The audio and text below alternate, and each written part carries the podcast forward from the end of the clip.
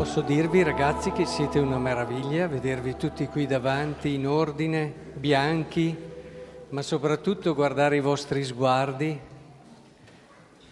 perché davvero, come vi ho accennato all'inizio, per me questo è sempre un giorno un po' particolare. Faccio fatica a non commuovermi, faccio fatica a non sentire tutta l'importanza e il valore che questa giornata ha per la Chiesa e per ognuno di voi e per le vostre famiglie.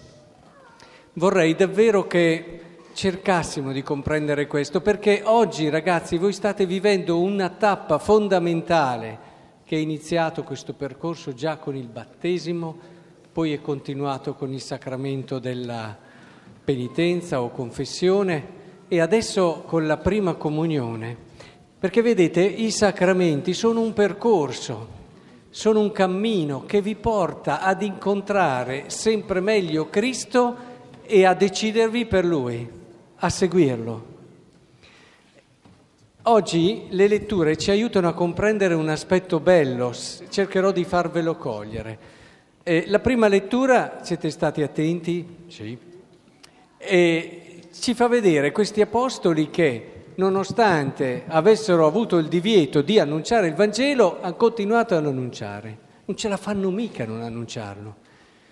Poi vengono anche, eh, come dire, puniti e dopo vengono rilasciati. E loro, avete notato, se ne vanno contenti. Voi siete contenti dopo che le avete prese? Sì? Oh, ne riparliamo magari. Di solito quando le si prende non si è molto contenti. E invece loro erano proprio contenti. E questo è strano. È strano che legano la loro felicità non al fatto che tutto vada bene, non al fatto di essere sani, di stare come la maggior parte della gente fa. Cioè, eh, ci badate anche voi, c'è la salute, c'è tutto, mica vero. Non è mica vero. Io ho conosciuto tanta gente sana che però viveva male e non era per niente felice. Ho, vissuto, ho conosciuto tanta gente che non aveva una gran salute ma era molto felice. Se il problema della vita è la salute o è la felicità? Dobbiamo porcela questa domanda. Se il problema della vita è essere felici, allora ci deve essere qualcosa che mi permette di essere felice anche quando la salute mi abbandona. Ora, questi apostoli in un qualche modo, in un qualche modo, ci dimostrano che ci può essere qualcosa di più grande. Loro avevano trovato il senso profondo della loro vita, qualcosa per cui darla e perderla. Finché non arriveremo lì, e voi ragazzi state facendo una tappa importante, finché non troveremo qualcuno per cui dare la vita, non potremo mai dirci felici fino in fondo. Anche eh, la seconda lettura si parla di onore, lode, gloria a Dio, ma Dio non se ne fa niente della lode, dell'onore. A volte noi abbiamo la lode e l'onore a Dio sono la lode e l'onore di chi, di chi ha trovato, cioè, sapete qual è? Ve lo dico in un altro modo, la lode più bella che Dio gradisce è la lode che l'amante fa all'amato quando gli dice tu sei tutto per me. Io ho capito che la mia vita non è più la stessa senza di te, che non posso più vivere senza di te. Questa è la lode che gradisce Dio. Non quella lode che tante volte facciamo, sì Signore ti lodiamo, diciamo tante cose, ma la nostra vita gira con altri criteri. Gesù è lì tra le tante cose viene recuperato all'occorrenza. La lode che Dio desidera, il culto vero, ce lo ha detto tante volte, è riconosci, vieni, accoglimi nella tua vita, capisci che hai bisogno di me, perché senza di me, se sei onesto, tu un senso profondo alla verità di quello che sei non lo riesci a dare se sei onesto. Per essere onesti bisogna che ci diamo tempo, dobbiamo guardare chi siamo, non dobbiamo farci travolgere dalle tante cose, Dobbiamo entrare nella logica della vita, ne abbiamo una, cerchiamo di capirla, cerchiamo di entrarci dentro, cerchiamo di andarci sotto. Perché ci siamo a sto mondo? Chiediamocelo con coraggio. C'è gente che si alza, pensa già al pranzo, poi dopo fa gli hobby che ha, devo andare a lavorare, poi corre, si lamenta, ma è tutto lì, ma fermati un attimo, pensa perché sei a sto mondo. Cerca di capirlo. E allora lì troverai un immenso bisogno di significato e di amore, due cose molto legate. Pensate, se c'era uno psicoterapeuta come Frank, che a differenza di quello che faceva Freud nella analisi, eh, curava la gente dando e ridando a loro un significato nella vita, eh, questo ci fa capire che tante anche patologie, tante cose sono legate a non trovare un senso nella vita, a non trovare il perché io ci sono e a non giocarsi per questo. Questo l'ho toccato con mano anch'io tante volte, come la vita di tanti è cambiata nel momento in cui hanno ritrovato un significato d'amore.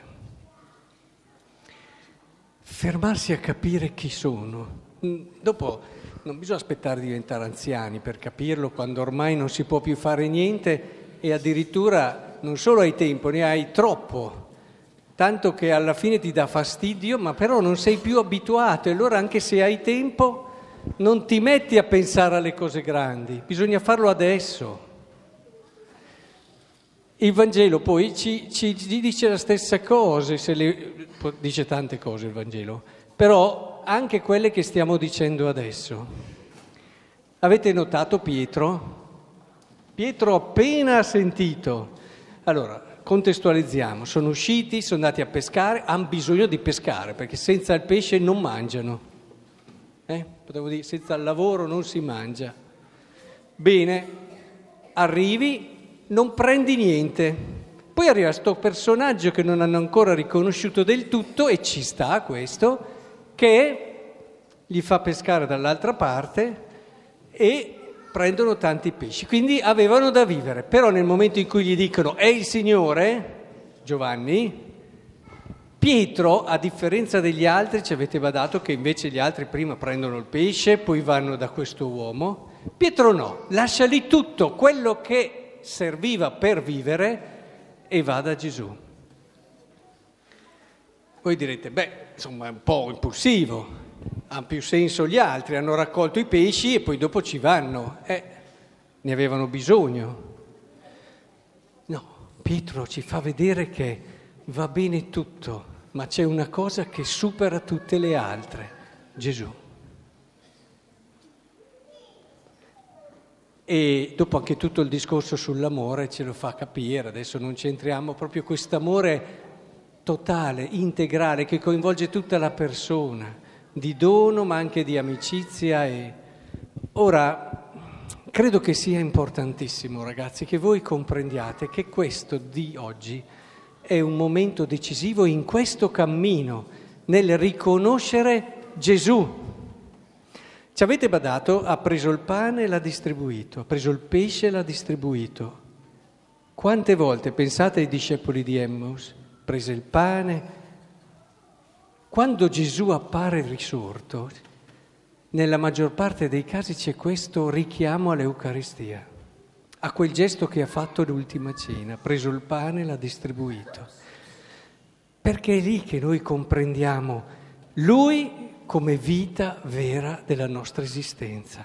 Voi oggi, in questo momento decisivo della vostra esistenza, in questo ricevere il Signore, siete come portati dentro a questo mistero. Ci avete badato? Avevano paura quasi a chiederglielo. Timore a chiederlo, ma sei tu? Non ti è mai capitato qualche volta che la cosa ti sembra troppo bella e hai quasi paura a capire se è così? Perché è troppo bella? Allora dici, ma ci vado piano piano, la guardo. Oppure quando giochi a carte, no? Si dice spipoli, che devi cercare di vedere se le carte sono proprio quelle e ci vai piano perché se sono quelle è troppo bello, perché hai vinto il gioco. E sembra quasi così, che avevano paura, lo intuivano, lo sapevano, lo sentivano, ma il risorto, il risorto lo riconosce, non vi siete mai chiesti perché non lo riconoscono? C'erano stati con lui tanto tempo, perché la risurrezione non è tornare indietro, indietro nella vita di prima, non è un tornare a vivere, è un continuare quello che hai già iniziato su questa terra, è un compimento la risurrezione. E finché tu non arrivi a quel compimento lì e non vivi nella tua vita questo mistero, non lo riconoscerai mai il risorto. È per questo che allora l'Eucaristia vi aiuta tantissimo, ragazzi. Io farò fatica a non commuovermi nel momento in cui vi donerò la cosa che io sono certo perché la mia vita me lo, me lo ha raccontato in tanti momenti, è la cosa più grande che vi posso dare. Oggi io vi do la cosa più grande che vi può dare una persona nella vita. Come fai, guardando i vostri sguardi, i vostri volti così belli, innocenti, a non pensare quanto Gesù ama ognuno di voi e non vede l'ora oggi, ragazzi, di stringervi a sé e desidera che voi vi rendiate conto che la vostra vita è legata a Lui. Per essere bella non può far senza di Lui. È davvero qualcosa di speciale oggi. Lo celebreremo insieme anche alle vostre famiglie. È così bello che li abbiate qui insieme perché avete bisogno anche di loro per vivere questo. Saremo una comunità così bella se davvero Gesù sarà sempre più il centro di essa.